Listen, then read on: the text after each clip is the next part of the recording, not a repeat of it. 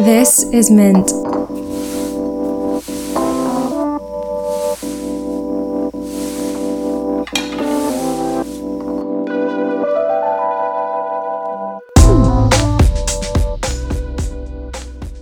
know, some people are too just shy to, to come up, go up on stage and start start scatting. You know, like making weird noises with your mouth, trying to sound like instruments. It's really embarrassing and it's it's just uncomfortable. But I think you know, with starting your own thing, it's kind of like that. You know, there are so many instances like that where you have to scat through, and so maybe there there are some similarities there.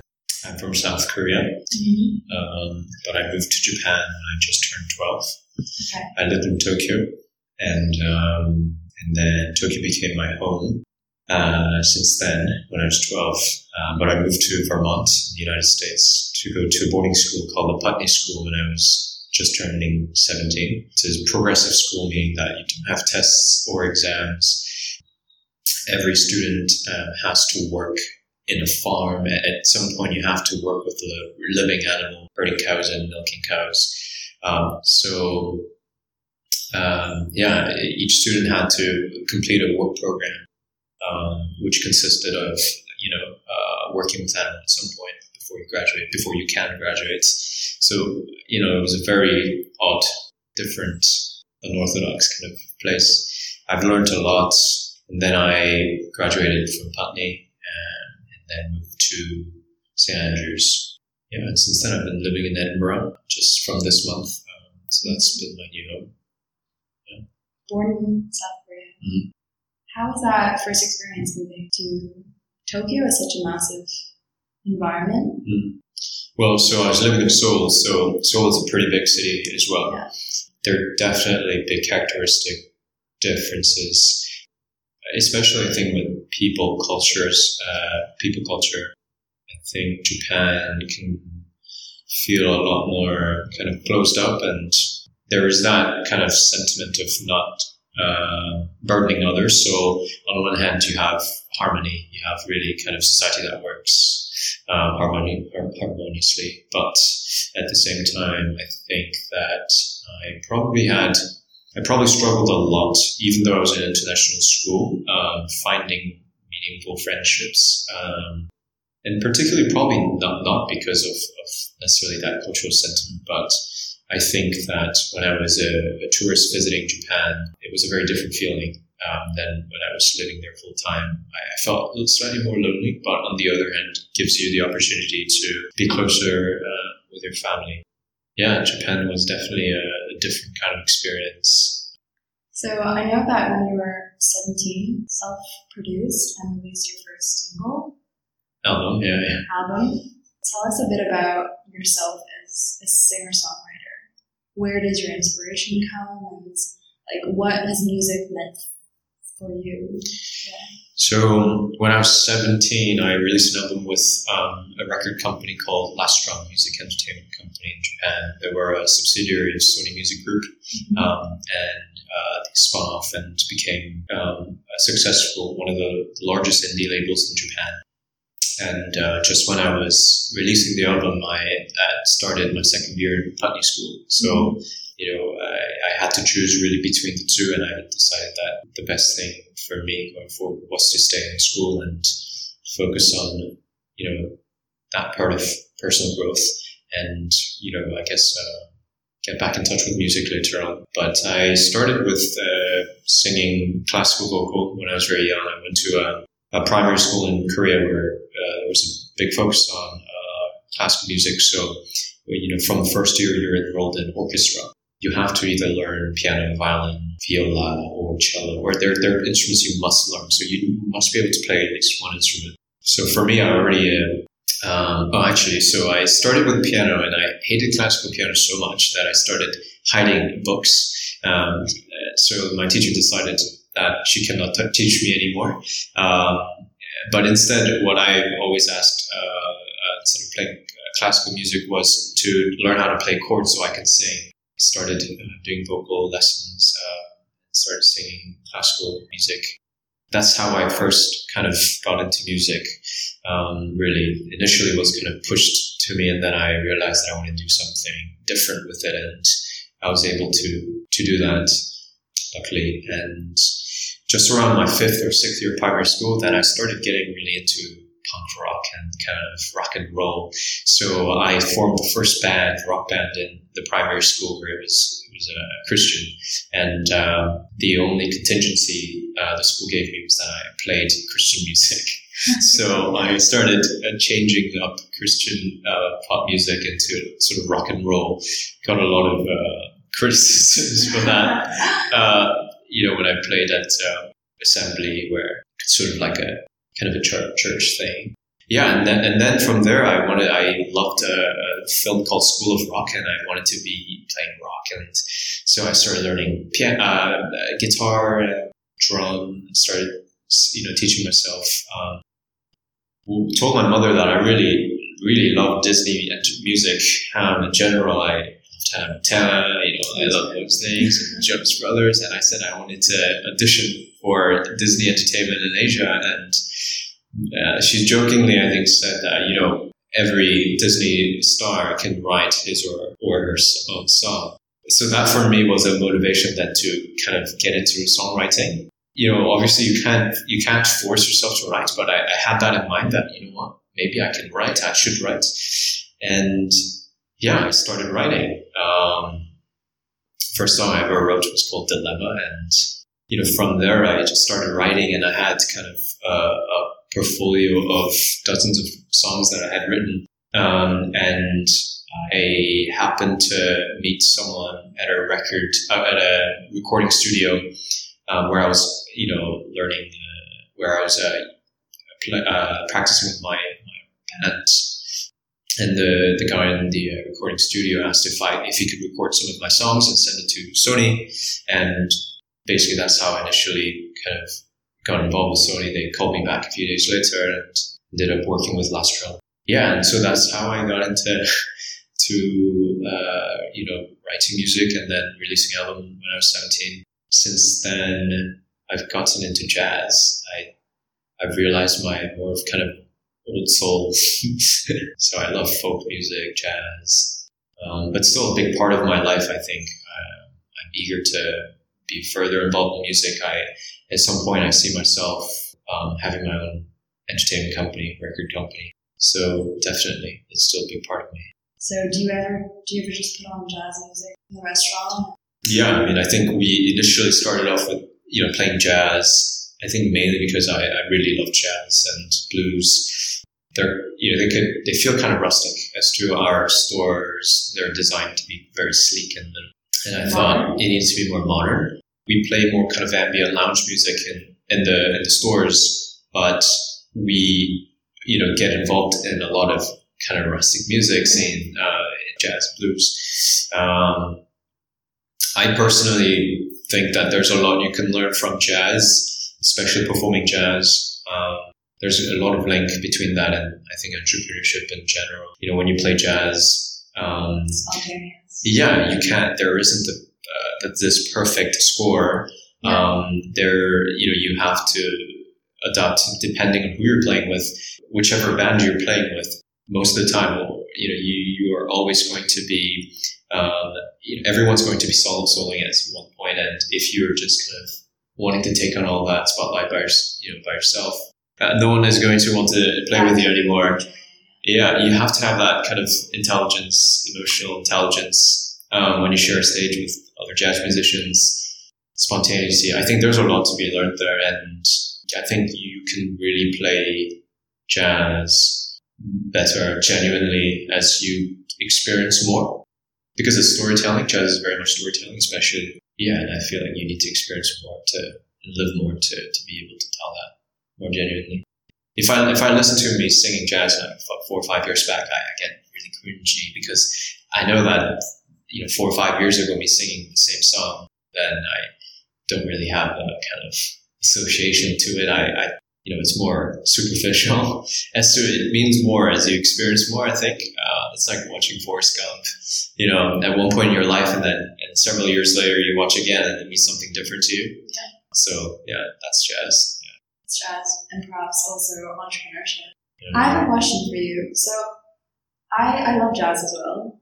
And I think we can both agree that a lot of the jazz greats, the legends, they're something else. Like there's there's sad. were they were they like for example like were they born like that?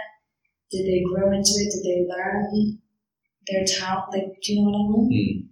Could you say the same about entrepreneurs? Like, can you learn entrepreneurship? Can you learn what it takes to be Yeah. a great jazz musician? I think you can learn to play scales. You can learn to to play in the style of jazz, but you know, embracing jazz, I think you have to live it.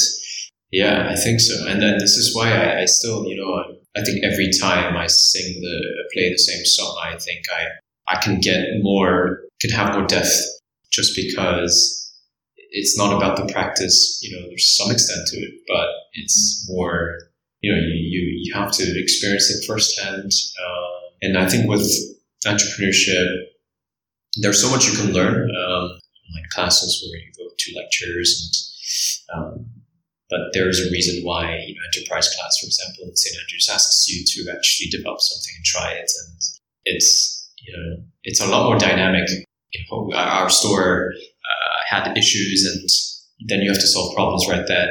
Unorthodox kind of problems that come at you, and being able to be nim- nim- nimble and flexible knowing that things are not black and white and that's I think, very important. Yeah. Yeah, with entrepreneurship, I think for me, I, I guess the concept of it or the word I've I've learned since I was very young because my mother was that and before the word entrepreneurship was really, really used so frequently, I, I recall my mother always talking about what that word means and you know, she was a young founder and uh, uh, she was running a company just after she graduated from university, went to States uh, for university and came back to Korea and started her own company. And at that time, it was very rare for a female CEO or, you know, and so I guess I, I grew up with her kind of around her workplace and it, it was quite natural to me, the concept of that. Um, but that doesn't mean that I, I don't, I don't think that is the only way you can really find yourself into it. Uh, I think there are plenty of examples but I think it usually comes with some sort of a kind of crisis and how you kind of can be flexible, handle. You know, some people are too just shy to, to come up, go up on stage and start start scatting. You know, like making weird noises with your mouth trying to sound like instruments. It's really embarrassing and it's it's just uncomfortable. But I think you know, with starting your own thing, it's kind of like that. You know, there are so many instances like that where you have to scat through, and so maybe there there are some similarities there. Would you say you're you've kind of I mean Kombinico has been a tremendous success And well, so far. it's and- Andrews, uh, maybe. And would you say you've kind of reached a point where you're past the uncomfortable? Now we're at a stage where we're starting to mature a little more. You know, a year and a half into the business, we've just kind of had a successful funding round, looking to expand um, and have our third store. We have other products that we're developing. Um, you know, we have a lot of employees now, um, but at the same time, you know, I think bigger the scale, bigger the the problems get, and um, the problems are never ending. you solve one, and then there's next. There's always something next. So I don't think I ever feel fully comfortable. I, I saw this image online. Uh, I think it was Inc.com or maybe, uh, but it was a photograph of this guy on a this like remote, tiny little island, just as big as his mattress, and he was floating in the uh, in the ocean. It's like waves hitting. I, f- I feel like that a lot. I'm very very yeah. So it's you know usually when you're about to go to sleep, that's when everything kind of settles, and then all these problems uh, you start to realize you have to solve, and your head is always kind of full. And uh, you know, sometimes you feel less creative because there are so many things just kind of coming at you all the time. You're tense. So I'm still learning. I, I've had a really difficult summer. I was the most anxious and stressed I've ever been, you know. But then there are also phases, like definitely. You just have to really enjoy and embrace the the drops, like the highs. yeah, yeah, the drops, the the excitement, because that's what's going to fuel the probably most of your journey, which is nine tenth, feeling anxious and, and uh, stressed. But um, yeah, we try to work on work life balance a lot. Yeah. You know, we, we have this kind of oh, we have to take care of ourselves, and you know, enjoy the weekend, take time off, but it's a balance. Um, I think we are aware, uh, but uh, we can probably find a better balance. When you talk about we, are you referring to yourself and your co-founder Alex? Yeah, and um, and your team. Yeah, our team. We have uh, our operations manager Jack, Jack, who graduated from St Andrews three years ago. He's great. Um, you know, he's really part of the team. So when we say we, it's mainly you know I'm thinking about him, the two of us, and then Jack is here managing the team. Um, we're learning to be better, uh, be more effective in scaling, and uh, which means that businesses are process driven rather than founders. And um, but at the same time, we know that uh, our second store is still premature, and we need to spend the hours that we need to to make sure things are good. So always St Andrews is definitely the priority. Interesting. Well, you would describe it as Korean Japanese, fast casual. Am I right? Or? Yeah. So if you look at our website, we've changed recently to um, minimal Korean food design. So kombini means convenience store in Japanese, and I, I know there are konbinis in Singapore, um, but sort of originated in, in, Japan. You know, these are convenience stores um, located every block of the cities um, that's that uh, serve delicious, ready to go food products, hot and cold.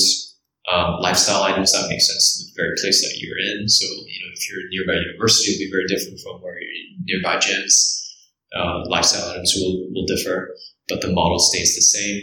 It's very function driven, very simple, very convenient, um, and, you know, always consistent service. So those are the kind of the roots of Kombinico. And then obviously we focus on elevation of the experience. Um, so it's style driven. The culture aspects very, uh, culture aspect is very important to us.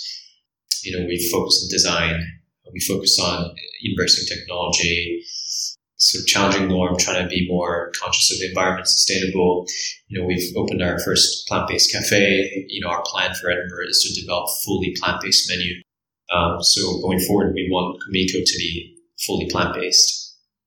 And that's the goal. Using Korean heritage, you know, you could derive a lot of uh, inspirations from Korean Buddhist cooking, which is uh, vegan for the most part, and uh, why we, I guess, dropped the Japanese part um, is because I think it's important we focus on one. And second, you know, me being Korean, although I do love Japan, and I think there's a lot to learn from. We will really want to push the Korean identity because for me, it's a personal uh, vision. Um, you know, coming from Korea, I think I I see that there's a lot of potential, a lot of room for Korean culture to develop in the West. Yeah. And um, you know, we had K-pops and dramas and things like this which are great. And then you've got Peggy Gou coming, you know, real artists. You know, yeah. you know, so there are amazing artists doing uh, great things for Korea um, and for the just uh, just cultural worlds um, in the West. And I want Kombinico to be the main contributor. I, I really do. We push through food first, and then the experience, the stores, the service, um, the storytelling that we're able to do digitally and through our stores, and then fashion and music.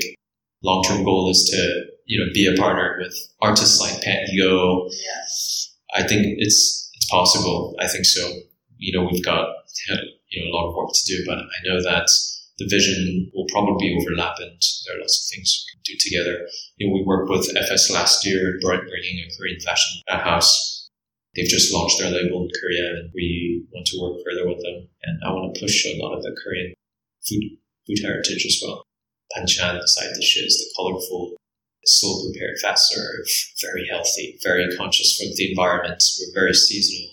Um, you know, we believe that the dining table that is colorful represents different nutritions, different uh, parts of our our landscape, and you know that's that's why uh, green part is very important to us, as well as just I guess just uh, culture in general. Yeah there Korean food is kind of really about uh, seasoning, marination. You know, do you have different pastes that that you know, like the Japanese have the miso, we have the doenjang, like gochujang, jang is, which is the paste, uh, fermented pastes. Mm-hmm. There's so many different kinds of flavors, colors, and because fried chicken is modern and yeah, I mean we've eaten since while while before, but it's it's uh, very much known, and I think lesser known humble classics mm. that can be restylized. Yeah, like, like kimchi, people think there's just one kind, but you know, there. I remember growing up, there was a there's a book in my shelf called 500 Different Types of Kimchi. Seriously, do you Yes. still have this book? I would like to read that. Well, we can find that online for sure, but you know, I remember having baek kimchi, which is white kimchi. You know, okay. uh, very elegant, uh, subtle flavors. We didn't really have we used like spicy peppers until the Portuguese brought to the Japanese and Japanese brought to us. I believe that's the case. You know, 15th century around. So it's a, it's a very modern thing. People kind of see it as a the total dimension to Korean food usually, you know, and, and I've got a lot to learn. We've got a lot to learn, and that's the part of the journey is that we have to learn as we go, Dig a little deeper. dig a little deeper. Do you have any plans then to do sort of like a field trip where Yeah. with Alex we kind of go? Yeah, so actually, uh, we were supposed to do um, Japan trip last year together because I wanted to show him convenience, Yeah. convenience stores. Um, he ended up going and stayed with my my, my mother, and uh, but I couldn't go because I had, I was waiting for my entrepreneur visa to come out, so I couldn't leave the country. I'm going to Korea this year by myself, and I think I'm going to make it a, a purposeful trip in that sense. You know, I'm going back with, uh, I guess, uh, passion to discover. What would that look like? So you get off the plane tomorrow. Where are you going to go first? Um, it's a complicated, uh, yeah, place for me. Korea is, um, you know, I've got I've got a lot of passion for the country, but at the same time, I don't really want to live there, and it's difficult. You know, like on one hand, you you want to do something, I think, for the country, and through that, you also want to discover yourself and do things that you love. But on the other hand, the very country that I'm driving those things from, I don't really want to be living in until I'm much older. So, you know, and I unfortunately find myself quite stressed in Korea. I don't, I feel quite uneasy. My eczema gets really bad there. And so it's a, it's a bittersweet sweet place. At the same time, I think, uh, having experienced progressive education, education in Japan, here in Europe, and then Korea, obviously, I know that a lot of things should change in Korea. We've grown really quickly. We've grown. We've become a economic power, uh, middle class, uh, strong. But I think a lot of values need to change, especially values in education. Everything's quite standardized, and I don't think that it really cherishes individuality and people's um, pursuit of things that they actually love Yeah. doing. As to in, in Vermont and Putney, I, I experienced what it's like to strive for something that you truly enjoy doing. And by doing so and making a learning experience, you have a higher chance in actually making into a career. And that's what Putney School has done for me. And I feel like a career can do some of that. I think that will help with you know, a lot of a lot of youth committing suicide. Pressure. You know, we have the highest rate of suicide youth In the world. in the world.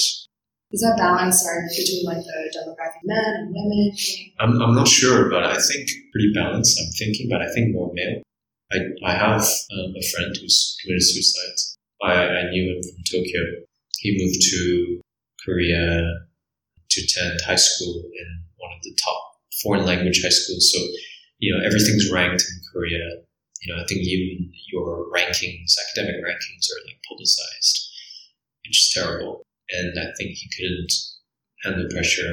Yeah yeah, this, these things shouldn't happen. And I think the best way to influence it maybe to become an example. And I feel like I can't really do that in Korea. I feel I do feel very strongly about it though. So You'd like to go back once yeah, you've um, been like a model for other people to. I, I I mean I guess not you know become a model for people, but I you know there should be an example where you can point at and say, look, you know this person has done it differently.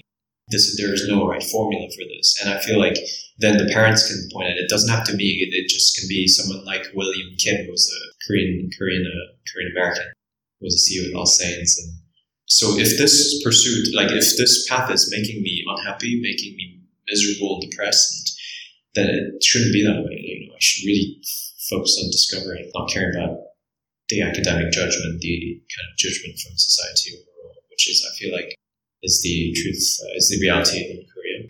So I, I went to like majority like international schools, and I had a lot of friends who were Korean. It's hard because you want to hang out with them, but guess what they're doing on Saturdays? Studying, Yeah, uh, go to academic schools. school.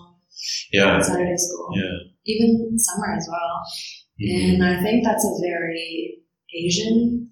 Honestly, like what you've said about your your feelings towards do I want to be based in South Korea now that I have a love for my country? I would say this like I feel the same about Singapore. Mm. So do you think that comes from the fact that you've been there but then you've you've seen something else, you've had a different perspective? Mm.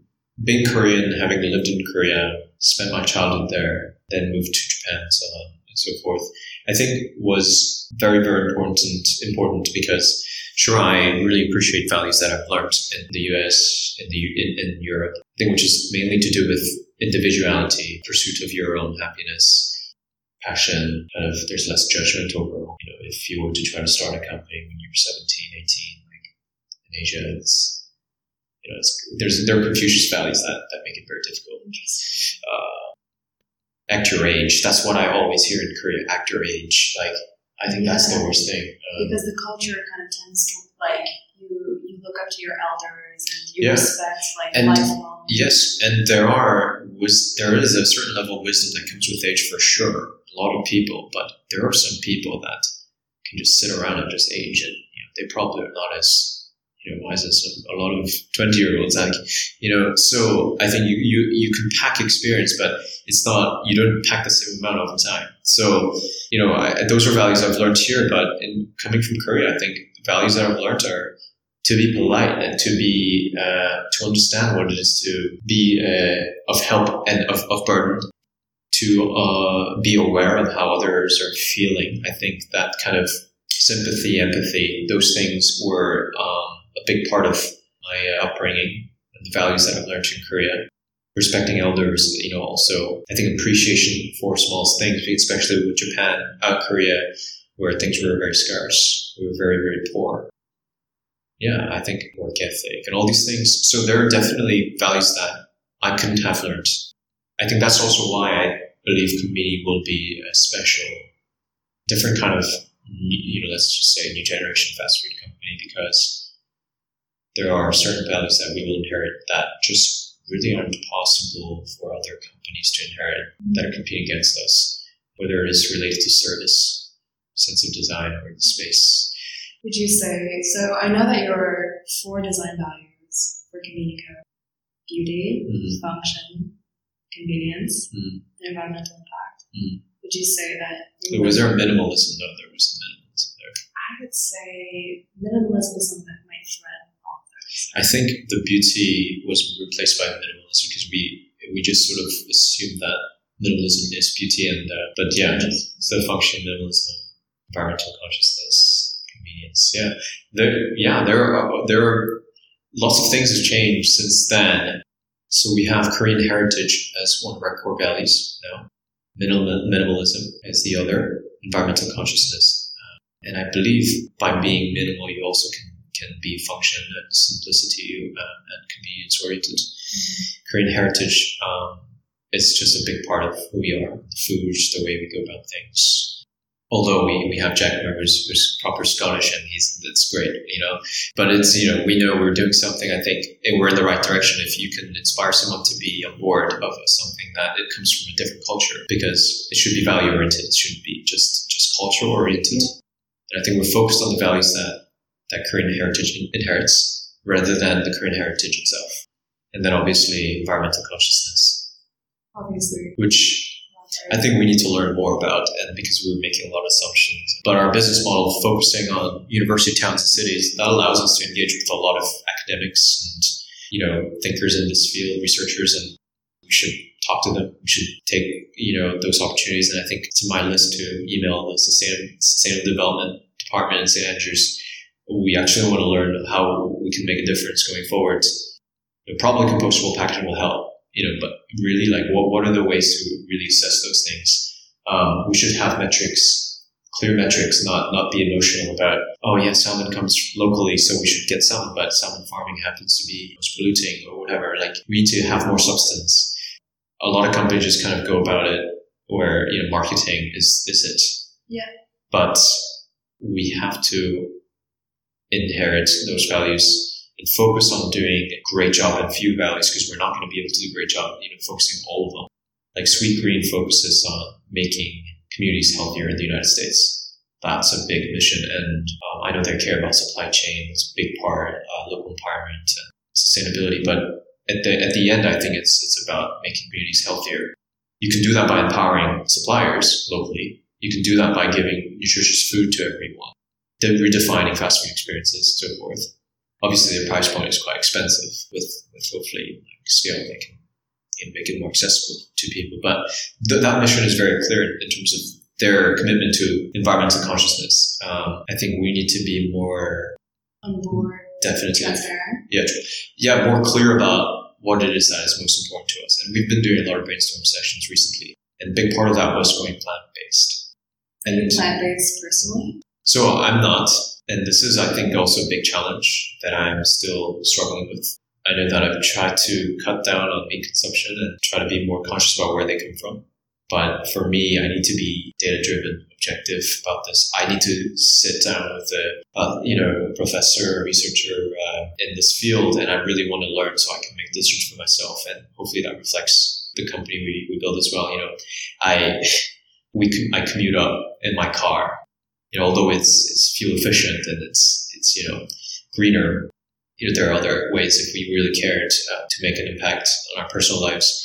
I have a classic motorcycle you know, from the 60s, you know, engine from the 60s, one cylinder engine that probably isn't great for the environment. You know, how do you juggle those things? I, for me though, it's the impact that Kombinico as a company can make is a lot bigger than I can make as a, you know, as an individual. Doesn't mean that I should, you know, I shouldn't care. But you know, like, uh, that's, yeah, that's something that I need to think a little harder on. Do you have any brand inspirations? Like you mentioned, Sweetgreen. Yeah. I, I honestly massive. really, really appreciate what they do. But they've been Um, going for maybe like 12 years. Yeah, 10, uh, 10, 12. Yeah. But they started, you start with three students in Georgetown. They, I think, value kind of cultural identity with food. Uh, although they don't have cuisinal heritage, I think their customers absolutely love the brand. They have a tribe. Um, It's a community experience and they do a lot. Yeah. Bringing people and together. working with artists. Yeah. You know, they used to have the Sweet Life Festival. Yeah, they do. They stopped it because it probably wasn't a good business model. Um, yeah, I mean, Sweetgreen is definitely one. I, I think that if we focus on values and grow and scale, Sweetgreen could be one of the potential buyers. I, I, I, think Sweetgreen could be a, or should and should be interested in what we're doing. Um, I know they're trying to develop blockchain to better um, get better information Yeah. where the do quite a traceability. Yeah, they've got apps. More than fifty percent of the customers go up purchase through apps. We've had this idea since before we even knew Sweetgreen. We had the idea to go cashless um, since before we knew Sweetgreen and they're cashless in the United States. They get a lot of shit for that. Actually, we get a lot of shit every day still. Today, a local uh, lady uh, complains that you know what we're doing is unlawful that we don't print uh, receipts physically.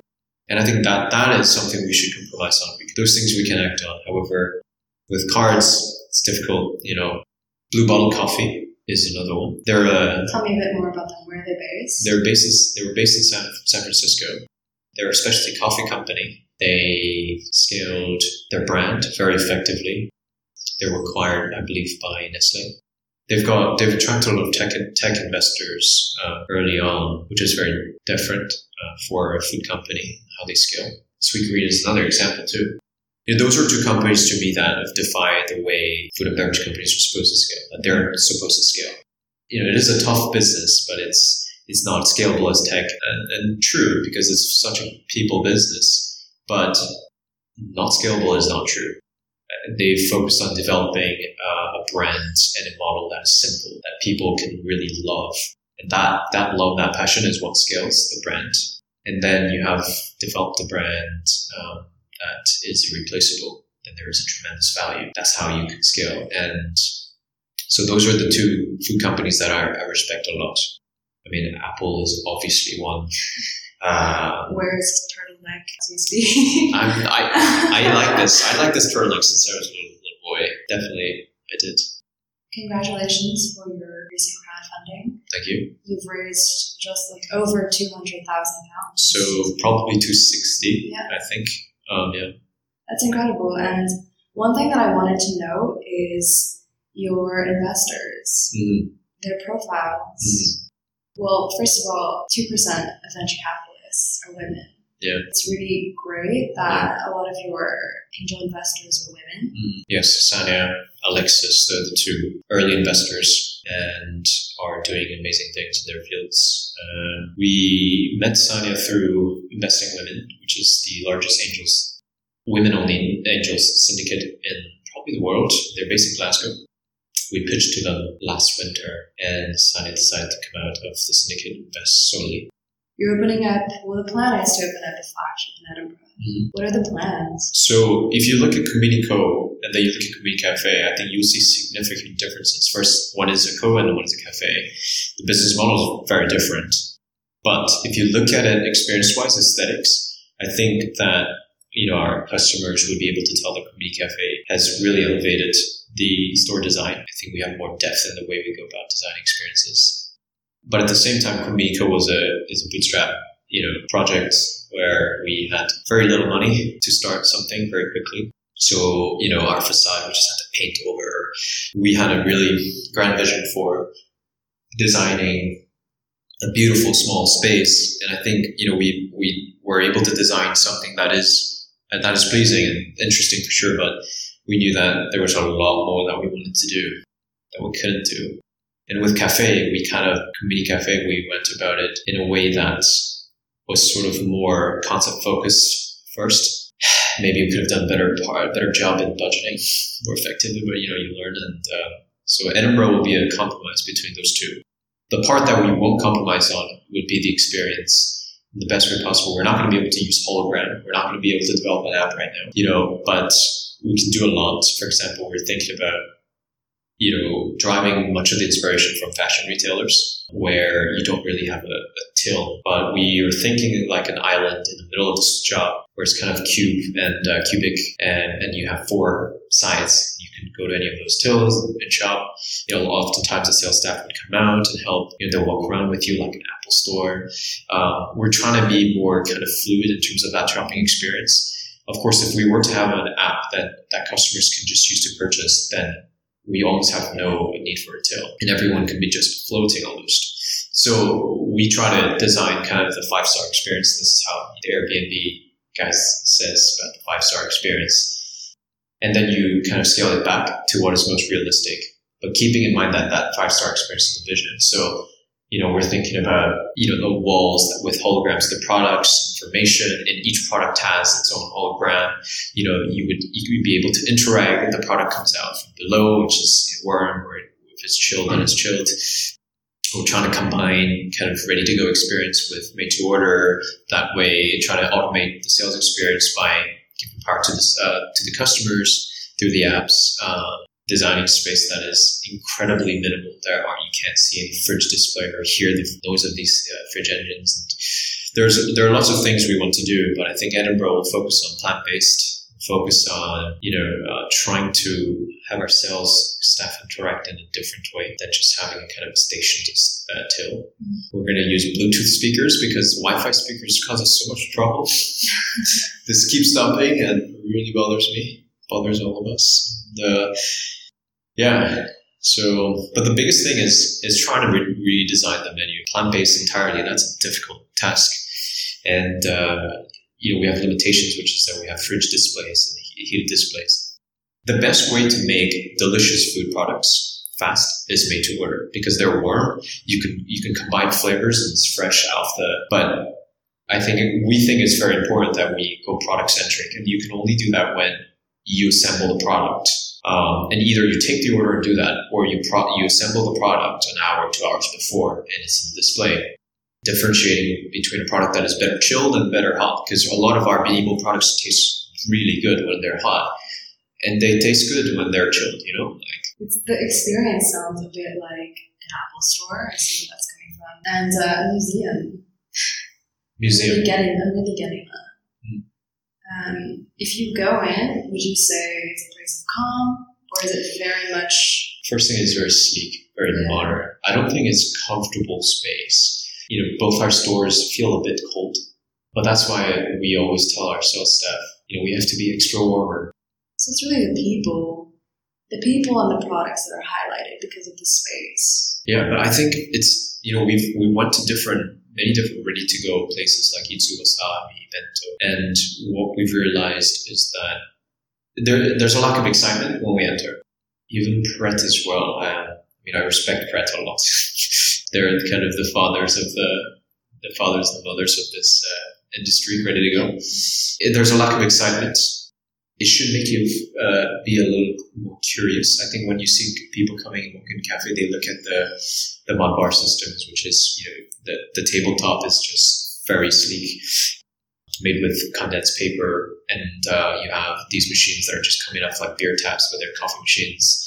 White open kitchen, all white, and then you've got on your left this glassed uh, kind of retail shelves with uh, and then behind it is this archway from the 15th century, and it's it's enticing. It makes you very curious. Um, that's the kind of excitement. That's the kind of uh, curiosity we want to generate. That's what I mean by museum.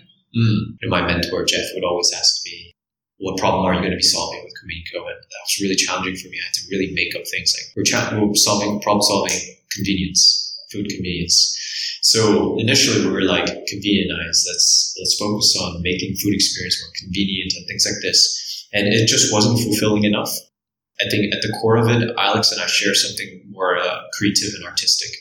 I think we're more focused on, yeah, I think providing something joyous and beautiful to everyday lifestyle. I think that is that is our sentiment, and we believe that we can scale that. It's really great that you guys are also on board. How? What was the moment that you that you both knew that you were in in this together? Yeah, when we are doing it, you know, tens of hours per day in uh, the store, uh, from uh, making all the products, serving customers to scra- scraping off rice off the floor, that's when we knew. And uh, you know, first night we were, we had maybe a first night before opening, we had three hours of sleep, and we came out and we were just like like zombies. We lost so much weight and that's when you know, you know, we, we're on this, we're in this together. Um, there's no turning back. And, um, yeah, that was a, that was a, that was a, that was a good day. Well, thank you very much, Gino. Thank you.